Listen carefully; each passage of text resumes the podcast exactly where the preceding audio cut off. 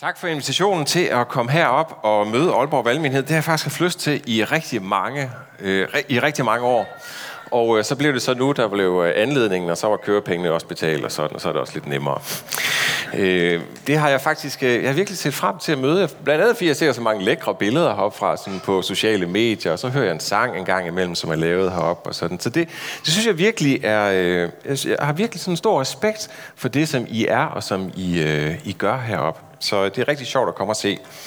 Jeg har haft en glæde, som Pelle sagde, at følge ham gennem øh, noget tid i OVM, og jeg kender ham virkelig som en ydmyg mand og en sjov mand, øh, klog, og øh, jeg, jeg tænker, hold op, hvor I bare godt tjent med Pelle. Og det er jeg ret sikker på, at I også øh, I selv tænker herop. Jeg kender også Niels Peter. Uh! Ja, giv ham lige en klapsalve. Det kan jeg godt bruge for sådan i starten af året. Så skal vi nok pille ham ned lidt senere. Nej. Så kender jeg Niels Peter også øh, fra Kaliber, som jeg ledte i OVM. Og så Maria, som sidder dernede, som øh, hun, nu handler det om ydmyghed, hun ydmygede mig faktisk lidt sidst vi var sammen. Og nu bliver hun helt øh, bekymret. Men det var fordi, hun kom hen til mig og sagde, for jeg legede som barn, så legede lidt med hendes storebror Jakob. Og så kom hun hen og sagde, hej, jeg er Maria. Og så dæmmer det for ja, det er du jo. Hold op, du er blevet stor. Jeg har ikke set hende i 25 år. Og så siger hun, og ved du, hvorfor jeg kan huske dig? Nej, det ved jeg ikke. Du, det var fordi, du var den eneste, der gad at lege med Barbie-dukker sammen med mig. det var så sjovt. Og så sagde jeg, det må du aldrig sige til nogen. ja. Jeg er gift med Anna, og øh, bor i øh, Brabrand. Vi har tre børn, og så har vi sådan et, vi kalder det øjekost. det er egentlig bare sådan et fancy ord, græskord for husholdning, hvor vi forsøger at leve som øh, udvidet familie i det øh, nabolag, som vi er en del af. Så ud fra huset er der sådan er vi et par madklubber, der kører, og måske alt i alt sådan 40-50 mennesker, som sådan kobler på og er på en eller anden vandring i øh, discipleskab, og det er, det er enormt spændende. Jeg har været ansat øh, 8, 11, 11 år i OBM og har sådan haft primært ansvar for kirkens fællesskaber, og øh, tænker, at hold da op, vores fællesskaber i vores kirker, det er måske vores væsentligste missionale aktiv. Og jeg tænker, at vi kunne tænke meget mere ambitiøst om det. Og det skal vi også snakke lidt om i dag, for det taler Jesus faktisk om lidt senere.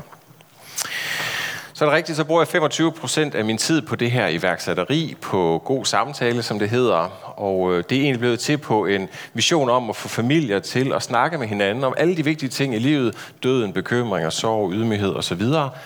Og øhm, vores helt langhårede vision, det er, at der bliver så meget trivsel og øh, styrket relationer i familier, at skilsmissekurven knækker. Man regner med, at en tredjedel af alle danske familier, de slider hårdt i det, har det vanskeligt. Det er også halvdelen af dem, der går i opløsning, og det skyldes absolut ikke bare, at man ikke får talt med hinanden, men noget af det handler også om den kultur, vi har. Det synes jeg er meget meningsfuldt at bruge min øh, tid på, og øh, I kan se vores materiale herude bagefter, hvis I har lyst til det. Og så er jeg ansat i UFC, og det kan jeg måske sige en lille smule mere om øh, senere, når der er øh, kollekt-tale. Ja, vi skal øh, tale om ydmyghed, og det var selvfølgelig Pelles sviner til mig, og sætte mig til at gøre det, eftersom han næppe kender mig som en specielt ydmyg mand. Nej, det ved jeg ikke, det håber jeg, han gør. Men, men ydmyghed, er en, øh, ydmyghed er en kæmpe, kæmpe ting i skriften. Jeg tror faktisk, at ydmyghed er den den værdi, som der bliver refereret til aller, aller flest gange i skriften. Ydmyge under Herrens stærke hånd. Ydmyge over for hinanden. Det går igen og igen og igen, både i Gamle Testamente og i Nye Testamente. Og hvorfor gør det det? Jo, det gør det, fordi hver gang vi glemmer ydmygheden, så bliver vi galt afmarcheret. Så gør vi skade enten på os selv, eller på andre mennesker, eller på vores relation til Gud. Hvad end det er israelitterne, som rykkede ud i krig, fuldstændig overbeviste, selv overvurderende om, hvad de formåede i egen kraft, og de glemte at spørge Gud at være afhængig af ham. Og hvad sker der? Så får de et ordentligt drag over nakken. Eller på Jesu tid, så havde vi de jødiske farisæerne, lærerne osv., hvor et ydmyghed absolut ikke var det, der kendetegnede. De var totalt optaget af sig selv og deres egen navn og rygte, som vi skal se lidt senere. Og det, de egentlig var kaldet til, at tjene mennesker omkring sig, det røg totalt fløjten i deres egen sådan, øh, selvfortælling øh, og selvhistorie. Så ydmyghed fylder enormt meget. Og måske fordi, at ydmyghed rækker helt ind i hjertet af det første og det vigtigste bud. nemlig at du må ikke have andre guder end mig. Der tror jeg at virkelig ydmygheden, eller den manglende ydmyghed, det bliver, eller hvad skal man sige, manglende ydmyghed, ydm, manglende ydmyghed er måske alt afguderiets moder.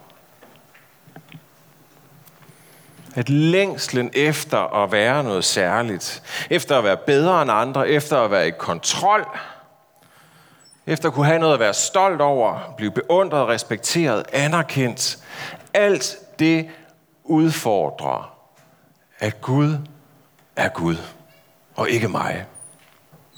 Længslen efter, at jeg, mit navn, mit rygte, min ære, får lov at sætte sig på tronen i mit liv og regere, er så stor. Og derfor tror jeg, at det er den værdi, der bliver refereret til oftest i skriften, at vi skal være ydmyge. For det ødelægger vores forhold til Gud. Tror vi kan klare det selv. Jeg tror ikke, vi har brug for nåden. Og det ødelægger vores forhold til andre mennesker. Kampen ser forskellig ud for os. Jeg tror, vi har forskellige trigger points, hvor vi sådan lige lægger ydmygheden til siden, og så moser vi frem. Jeg tror, det ser, virkelig ser forskelligt ud. For nogle er det intellektet, for nogle er det udseende, for nogle er det den sociale status. Det tror jeg virkelig. Men vi har alle vores kampe på det her område. En gang jeg blev udfordret på det, var i min øh, spæde start i OVM for cirka 10 år siden, så havde jeg samlet sådan en ledergruppe, og jeg var ung og lige kommet fra København og synes, jeg skulle være smart, og havde virkelig sådan forsøgt at holde sammen på mig selv. Jeg ville gerne, det var en stor organisation, jeg ville gerne gøre det godt og vise, at jeg var en stærk og en dygtig leder, og så skulle jeg så holde den her ledergruppe.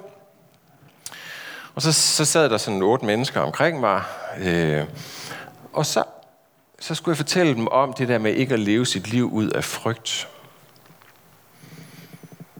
Og mens jeg så fortæller det, så lige pludselig, så går klappen bare fuldstændig ned for mig selv. Det var første gang, vi var sammen, jeg kendte dem ikke særlig godt. Så gik klappen fuldstændig ned, og jeg kunne ingenting gøre. Og så sagde jeg, efter et stykke tid fik jeg fremstammet, øh, og, og lige nu, der rammer, der rammer frygten totalt mig selv. Så sundede jeg mig lige lidt der, og så kom jeg videre og var sådan noget perpleks, og ej, det var også ydmygende sådan over for dem, som jeg burde lede, så blev jeg lige totalt svag i det øjeblik. Så to år senere, så kom Asger tilbage, som var i gruppen, og så sagde han, ved du hvad det vigtigste var, der skete for mig i den gruppe? så sagde nej, det vidste jeg ikke. Jo, det var lige præcis der, da, du, da det rasede sammen for dig. Nå, hvorfor det? Jo, fordi jeg tænkte, så kan jeg også være med. Så kan jeg også være med. Hvis Johannes han kan det der, så er der også plads til mig. Så på den måde er ydmygheden virkelig en, øh, noget, jeg kender og kæmper med helt utroligt. Men jeg synes også, at jeg efterhånden lærer magten, kraften i ydmygheden. Jesus han siger øh, noget om ydmyghed i den her, øh, Pelle har så venligt kaldt det for en B-lignelse, øh, i B-lignelserne. Og øh, vi skal læse en, teksten om lidt om øh, pladserne ved bordet. Og konteksten er, at Jesus han er blevet inviteret hjem til en af de ledende farisæer i lokalsamfundet. Øh, og øh, den gang så altså, det, sådan noget, det var, det, var en, det var en fin invitation, og det var virkelig sådan en måde for lokalsamfundet lige at pusse akværdigheden agværdigheden og statusen af. Øh, det svarer til at blive inviteret ind til borgmesteren i dag, kender jeg på. Og så, så, så var det så middagsselskab. Hvem vil ikke gerne være med til det? Og så, så har rabbien her, så har han så inviteret øh, den her sådan stjerne, upcoming stjernerabbi med, som så lusker rundt op ved Capernaum, øh, som hedder Jesus, og han er så også blevet inviteret med. Og det kunne da være hyggeligt at sådan få ham, som alle løber efter. Det var hyggeligt, at han lige kom og kastede lidt glans over selskabet. Øh. Og så sad man der, og, og, øh, og, og, og, og dengang så, så var det ofte sådan, at man sad i sådan en hestesko, sådan rundt her, eller man lå faktisk sin hestesko rundt om bordet. Og så den fineste plads, det var den næst sidste over på det her, øh, i, i, øh, ja, på den her side. Og så æresgæsten sad så her, eller lå her, og, øh, og så kom rækkefølgen så efter ak, øh, agtelse, øh, efter status, så kom man så ned her. Så det er ligesom det er den øh, kontekst, som det foregår i. Man sad simpelthen rangordnet. Jeg aner ikke helt, hvordan man holdt styr på, på, på den her status-rangordning, men det havde man. Øhm, og for jer, der har set før Frosten med Jesper Christensen, så vil I se den danske pendant af det til det for cirka 200 år siden, hvor at, den, at filmen starter med, at, at familien, øh, moren er død, tror jeg, og øh, de har tabt enten en ko eller et eller andet jord eller noget, og så bliver de bedt om til gudstjenesten at rejse sig og rykke en række ned mega, mega ydmygende der midt under gudstjenesten. Og de sidder nu på sidste række, inden at det er ståpladserne bagved. Så det kan godt være, at vi har lidt svært ved at forstå det i, øh, i en jødisk sammenhæng, men vi har haft det i Danmark i fuld tydelighed. Så Jesus han er ankommet lidt tidligt til den her fest, og så sidder han så og, øh, og, øh, og kigger lidt på det sociale skuespil, som øh, udfolder sig der. Og nu skal vi læse teksten her. Yes. Da Jesus lagde mærke til, hvordan de indbudte udvalgte sig de øverste pladser ved bordet, fortalte han dem en lignelse. Når du bliver indbudt til et bryllup, så sæt dig ikke ved bordet, øverst ved bordet. Måske er der indbudt en, der er fornemmere end du, og så kommer han, der har indbudt jer begge, og siger til dig, giv ham din plads. Så må du med skam indtage den nederste plads. Nej, når du bliver indbudt, så gå hen og sæt dig på den nederste plads, så at han, der indbød dig, kan komme og sige, min ven, sæt dig højere op. Så bliver du hedret i alle gæsternes påsyn. For enhver, som ophøjer sig selv, skal ydmyges, og den, der ydmyger sig selv, skal ophøjes. Og til ham, og det var så den ledende farisæer, der havde indbudt ham, sagde Jesus, når du indbyder til frokost eller middag, så undlad at invitere dine, indbyde dine venner, dine brødre, dine slægtninge eller dine rige naboer, for at de ikke skal indbyde dig igen og gøre gengæld. Nej, når du vil holde en fest, så indbyd fattige, vandfører, lamme og blinde. Der skal du være salig, for de har ikke noget at give dig til gengæld. Men de vil blive gengældt dig ved de retfærdiges opstandelse. Amen. Det har sikkert været et skuespil til den her fest, eller frokost, eller hvad det var. Og prøv at forestille jer, at de har siddet der, så, så de forsøgte at komme så langt op som muligt, og så kom der en, der var finere end dem, og så har de rykket rundt. Og det, det må virkelig, jeg tror virkelig, virkelig, Jesus han har moret sig over det her puslespil og stolte mænd, som kom ind. Men der var også en mere alvorlig side af det. Og det var, at for farisæerne, så deres status, den havde de i, hvor gode og hvor retfærdige de var, hvor meget de overholdt loven. Guds lov. Det var ligesom det, der var den hårde valuta på det tidspunkt. Og, øh, og, og, og på den måde, så fik de skabt et hierarki, hvor de gjorde forskel på mennesker. Åndeligt forskel på mennesker. Og hvis der var noget, Jesus han virkelig, virkelig, når der virkelig kunne få ham op i det røde felt, så var det, når at nogen udskammede andre. Særligt i forhold til, at man var værdig til at have en relation til Gud. Så der var klart et alvorligt element i det.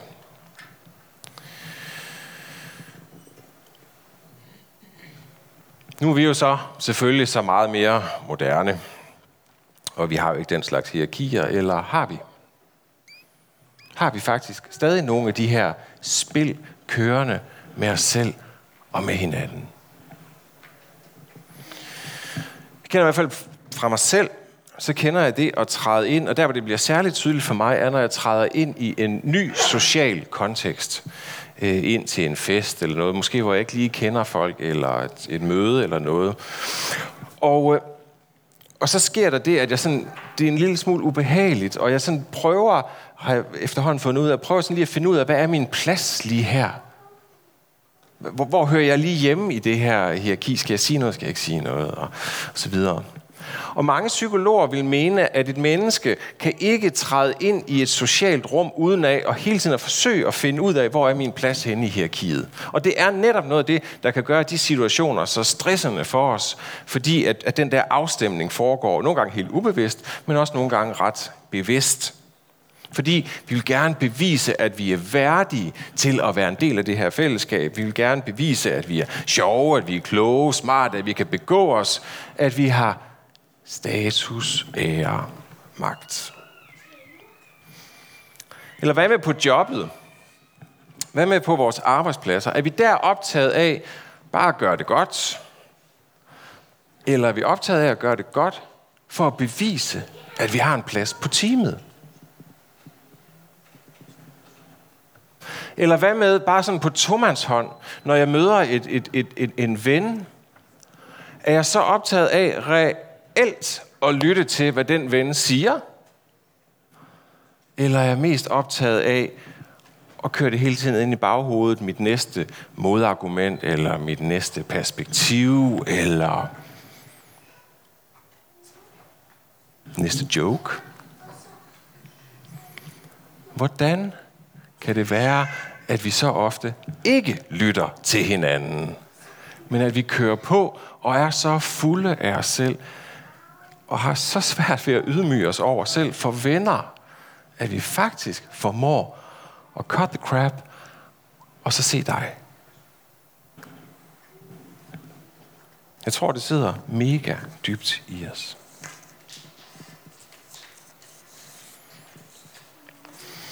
Så ved Jesus til den her fest, der bliver det helt, helt sat på spidsen, det her system. Men vi har alle vores systemer, og vi har alle vores hierarkier. Og ofte tror jeg, fordi vi kan godt tænke nogle gange, at jamen, det er også sådan, det, det, det er de hovmodige mennesker, det er dem, der ja, dem, som fylder meget og sådan tænker meget højt om sig selv, det er dem, der ikke, det er dem, der ikke er ydmyge. Men det tror jeg faktisk er en fejlslutning. Vi tror lige så ofte, så kan vi undvige øh, ydmygheden på grund af på grund af frygt. På grund af frygt for, at jeg ikke bliver set. At jeg ikke øh, er, øh, er, er, er, er, er værdig til at være en, øh, en, en del af det her fællesskab. Frygten for ikke at høre til. Jeg plejer at sige, at menneskets største frygt er spørgsmålet, eller menneskets største spørgsmål er, er det okay at være mig? Er det okay at være mig? Og det forsøger vi at besvare det spørgsmål på alle mulige mærkelige måder. Nogle gange på nogle gode måder, men meget ofte på nogle mærkelige måder af, at vi hele tiden skal vinde en diskussion, eller at vi skal fremstå i et bedre lys, end vi egentlig har fortjent. Og jeg tror og frygter som menneske nemt, at jeg ikke bliver set, at jeg ikke bliver bemærket, at jeg ikke bliver anerkendt som værdig, hvis jeg vælger ydmygheden. Og derfor så skubber jeg den lidt til side, og så mas, skubber brystet op, og så, og så, så kommer jeg til at fylde mere og ofte på bekostning af andre mennesker.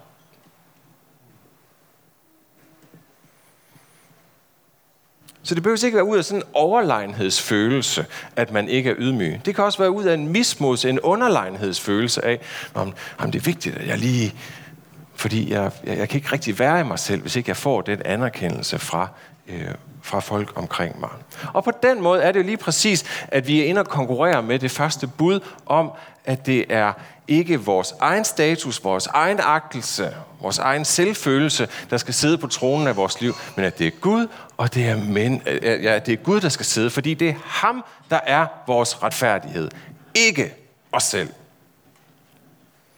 Det er ham, der gør, at jeg kan trække vejret frimodigt. Jeg skal ikke med hvad jeg kan og gør, retfærdiggøre min ret til at eksistere i en given kontekst. Det er altid Jesus, der er min retfærdighed. Så hvad er evangeliet her? Jo, Jesus han udfordrer hele det her system, når han siger, lad være med at sætte dig øverst. Sæt dig nederst. Vær ikke så optaget af din position. Lad ikke din stolthed diktere. Stop, siger han. Stop spillet om, hvem der har mest værdi. Stop den her powerstruktur, rating om, hvem der hører til, og som du bruger så meget energi, mental energi på at finde din plads i. Og så ydmyg dig i stedet for, siger Jesus. Ydmyg dig. Sæt dig nederst. Vis, at du reelt er et stort nok menneske til, at du ikke behøver at sidde øverst. Demonstrer sand storhed. Lær at sætte andre mennesker foran dig selv. Kæmp ikke for at blive festens midtpunkt, universets centrum. Og gør du det, så kan du opleve, det er ikke sikkert, men du vil nogle gange opleve, at du bliver æret, og du bliver inviteret længere op.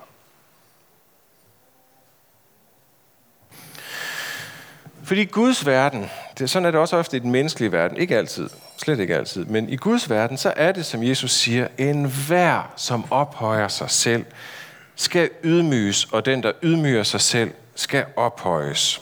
Det er ikke uden grund, at vi har det her ordsprog, som, som lyder, hovmod står for fald. Fordi hvis man bruger albuerne til sådan at mase sig frem op i hierarkierne, ja, så ender man ofte med at blive afsløret af, at man egentlig er råden indvendig. Tag nu Britta Nielsen som det ekstreme skræmme eksempel. Hvor er det monster ynkeligt og forfærdeligt at se på sådan en derot. Eller det kan også være, at hvis du har kæmpet så hårdt for det, så bliver din plads pludselig kuppet af en anden. Hvis du spiller det der powerspil om at komme op, op, op, så er der andre, der spiller det også. Og så bliver der lige pludselig kamp om det. Og så kan det godt være, at der er koldt på toppen, men der er også langt og dybt at falde. Og hvis vi lærer ydmyghed som mennesker, hvis vi vælger ydmygheden, så går det ofte ikke ubemærket hen i de menneskelige relationer. Sagen er, at vi bliver betroet ting. Folk, der er ydmyge, folk, der er ydmyge, som jeg oplever som ydmyge, det er dem, jeg har lyst til at betro noget. Fordi så ved jeg, at det ikke bare er noget, som bliver brugt ind i deres eget spil, men at det er noget, som at, at de faktisk kan øh, bruge det til noget, der er større end dem selv. Så det er på det menneskelige plan. I, på, på Guds plan, der er det endnu tydeligere. Gud elsker de ydmyge, fordi hvad er det, der sker, når vi ydmyger os? Jo, så sker der lige præcis det, at så kan hans kraft blive tydelig. Når vi ydmyger os og omfavner svagheden, så, og ikke bliver centrum for alting selv, så er det netop der, han kan få lov at arbejde igennem os. Netop der kan hans pres, hans, hans kraft komme helt uhindret igennem os. Og stjerneeksemplet, det er jo Jesus, der ydmyger sig og ydmyger sig og ydmyger sig. Han er villig til, at de tager alt fra ham, selv det sidste kontrol, da han hænger på korset. Han vælger ydmygheden gang på gang. Og derfor, derfor kan Gud ophøje ham. Han disrupter hele systemet, hele den her powerstruktur med, at man skal op, op, op. Han disrupter den ved at vælge ydmygheden gang på gang på gang for netop at finde ind til kernen af sand menneskelighed, netop for, hvad vi er skabt til, netop for, at Gud ophøjer ham.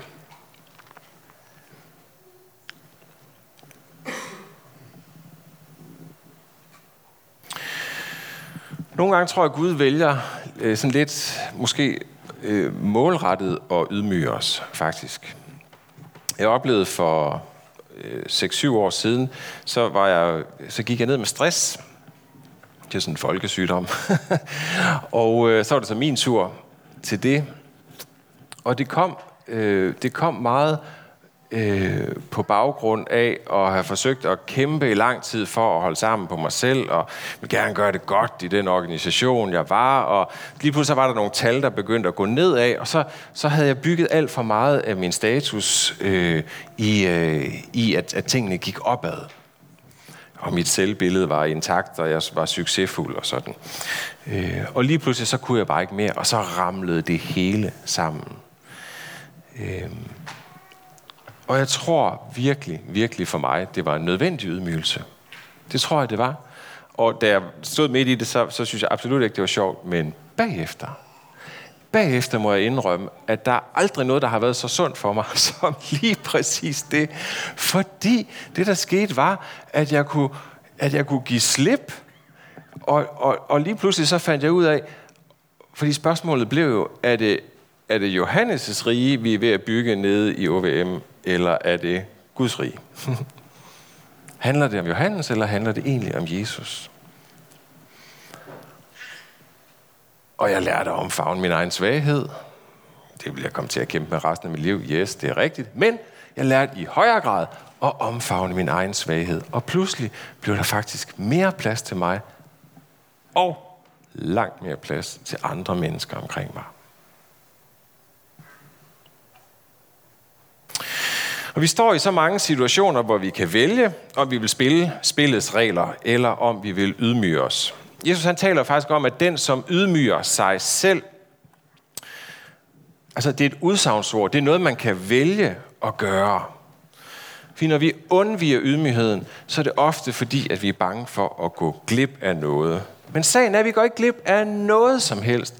Intet, i hvert fald af sand værdi, for øh, ved at vi ydmyger os. Fordi Gud er generøs. Gud er generøs, så når vi ydmyger os, så har han noget andet til os. Ultimativt, som Jesus siger, så på dommedag, så vil det blive givet os tilbage ved de retfærdiges øh, øh, genopstandelse. Gud er generøs, og han kæmper for os, når vi giver op.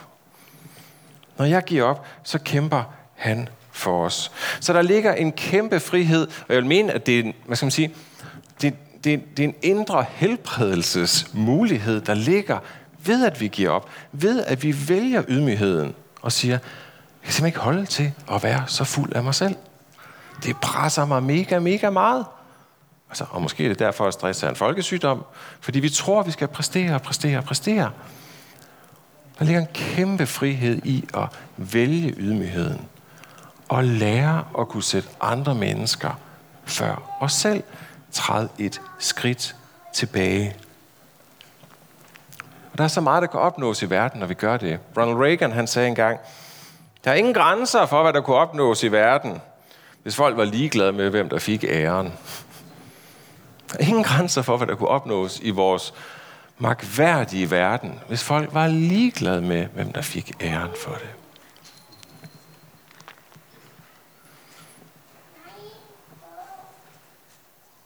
Jeg ved ikke, om jeg... Nej, jeg, jeg, jeg, det er jeg helt sikker på. Jeg vil ikke kalde mig selv et stort menneske. det vil jeg virkelig ikke. Men jeg vil sige, at den stresstur, som jeg tog ned igennem øh, det skidende døn, øh, gjorde i hvert fald, at jeg fik en lille smule større rummelighed over for andre mennesker. Og det vil jeg simpelthen ikke være for uden i dag. Øh, og jeg vil ikke tilbage til der, hvor jeg skal bruge så meget energi på at holde sammen på mig selv har fundet magten i ydmyghed, og jeg kæmper med det, ja, men jeg har også virkelig oplevet, hvor meget kraft der er i det.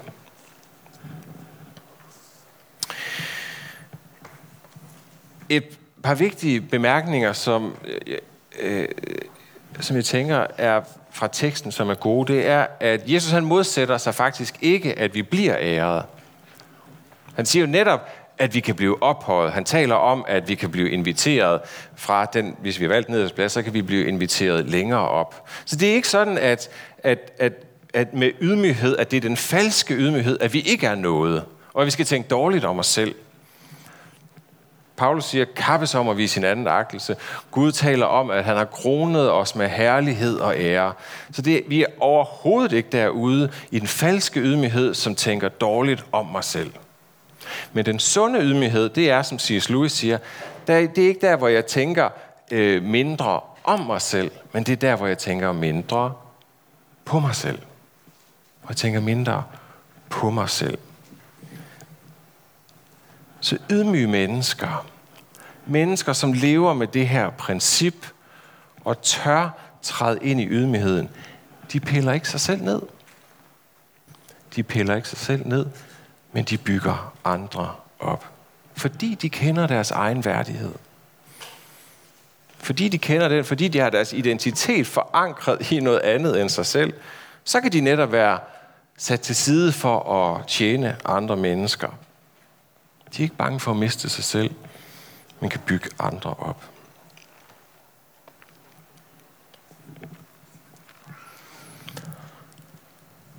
Ja. Til sidst i teksten, så slutter Jesus med en øh, enorm praktisk udfordring, som simpelthen ramte mig øh, så hårdt, at jeg tænkte, det kan vi simpelthen ikke... Øh. Jeg tænkte, at i, i 2020, det blev et af mine nytårsforsætter, det her lidt for sent, men øh, det blev et af mine nytårsforsætter. Fordi her går Jesus helt, helt tæt på. Og så siger han, når du holder en fest, når du holder et middagsselskab, en fødselsdag, et koverbryllup, eller hvad end det måtte være, når du holder en fest. Så inviterer ikke bare dine venner, men inviterer dem, der ikke har nogen venner. En vennekreds, og det er ikke så rart at tale om, øh, og det er måske også postulerende, det ved jeg ikke, men en vennekreds kan godt blive et socialt spejl af, hvem jeg gerne selv vil være.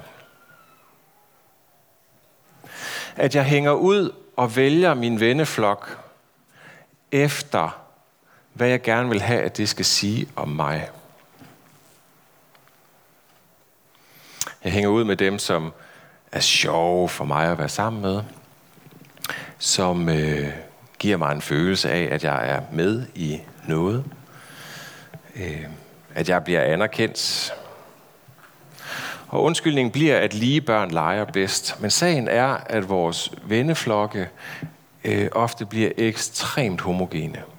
Ekstremt homogene og også ofte meget, meget lukkede. I 2016 blev der lavet en øh, undersøgelse om øh, expats, altså de her fremmede, som kommer og arbejder, udlændinge, som kommer og arbejder i øh, Danmark. Og expat-undersøgelsen sagde, at ud af 67 lande, som var med i øh, undersøgelsen, så kom Danmark på en sidste plads i forhold til, hvor let det var at få en ven.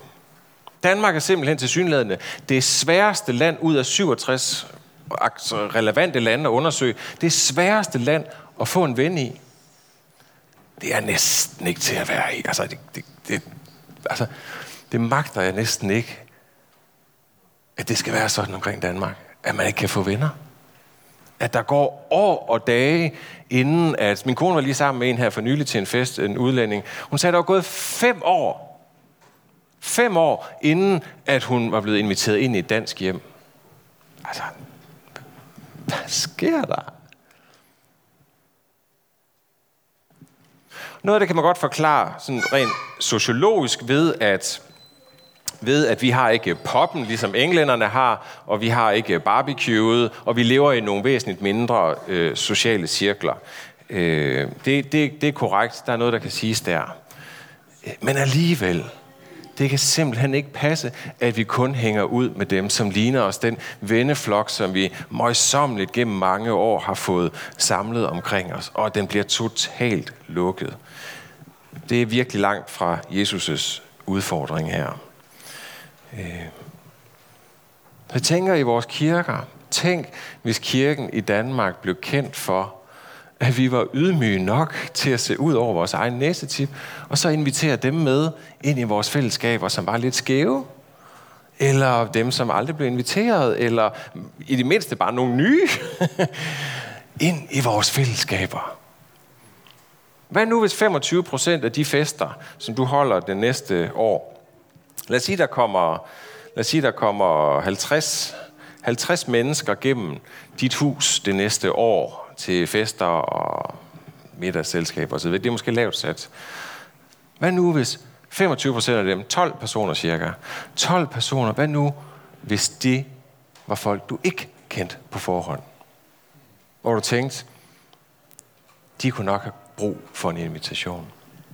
Det ville nok være godt for dem at møde nogle andre mennesker.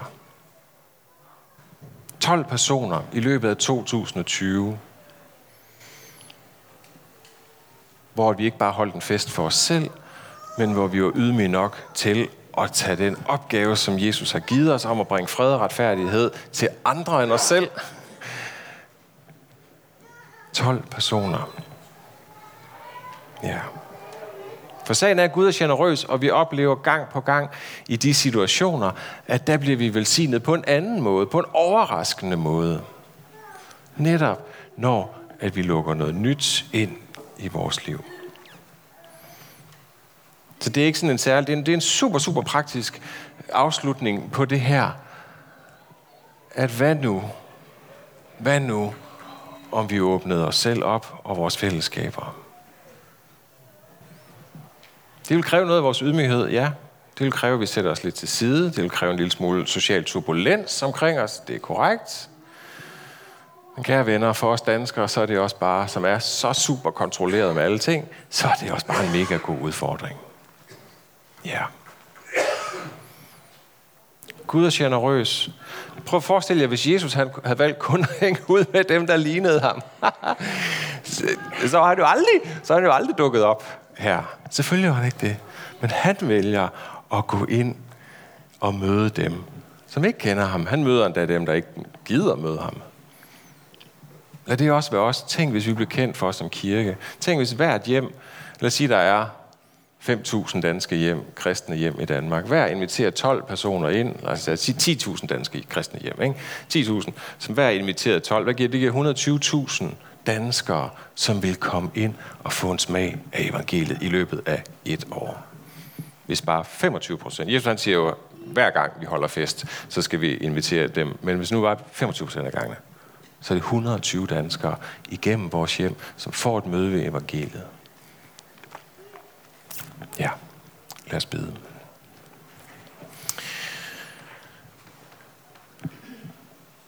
Jesus, tak, at der er stor, stor frihed i ydmygheden. Og øh, der er noget i os, som kæmper så hårdt mod at komme derhen. Men vi har tro for, at det er helt rigtigt, hvad du siger. At der er der frihed, og der er der en ophøjelse, som helt sikkert ser anderledes ud, end vi selv forestiller os. Men der er noget, som du har til os der, når vi træder til side fra os selv og åbner os op for dig, for andre og for dem, som ingen kender.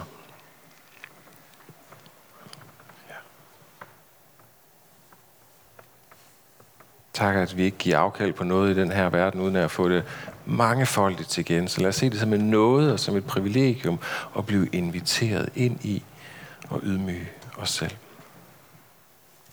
Og det kan vælges, og det vil vi vælge. Vis os hver især individuelt, hvor det er vores trigger points er, hvor vi bøjer af, og hvor vi skipper ydmygheden hvad end det er ud af frygt eller hårdmod. Og så hjælp os, forløs os, helbred os fra så stort et behov for at iscenesætte os selv. Jeg beder for menigheden her. Tak, at de på mange, mange gode måder åbner op. Og jeg beder om, at de bliver endnu mere kendt i Aalborg for, at her er der dem, der vil hænge ud med dem, som andre ikke hænger ud med. Hmm. Amen.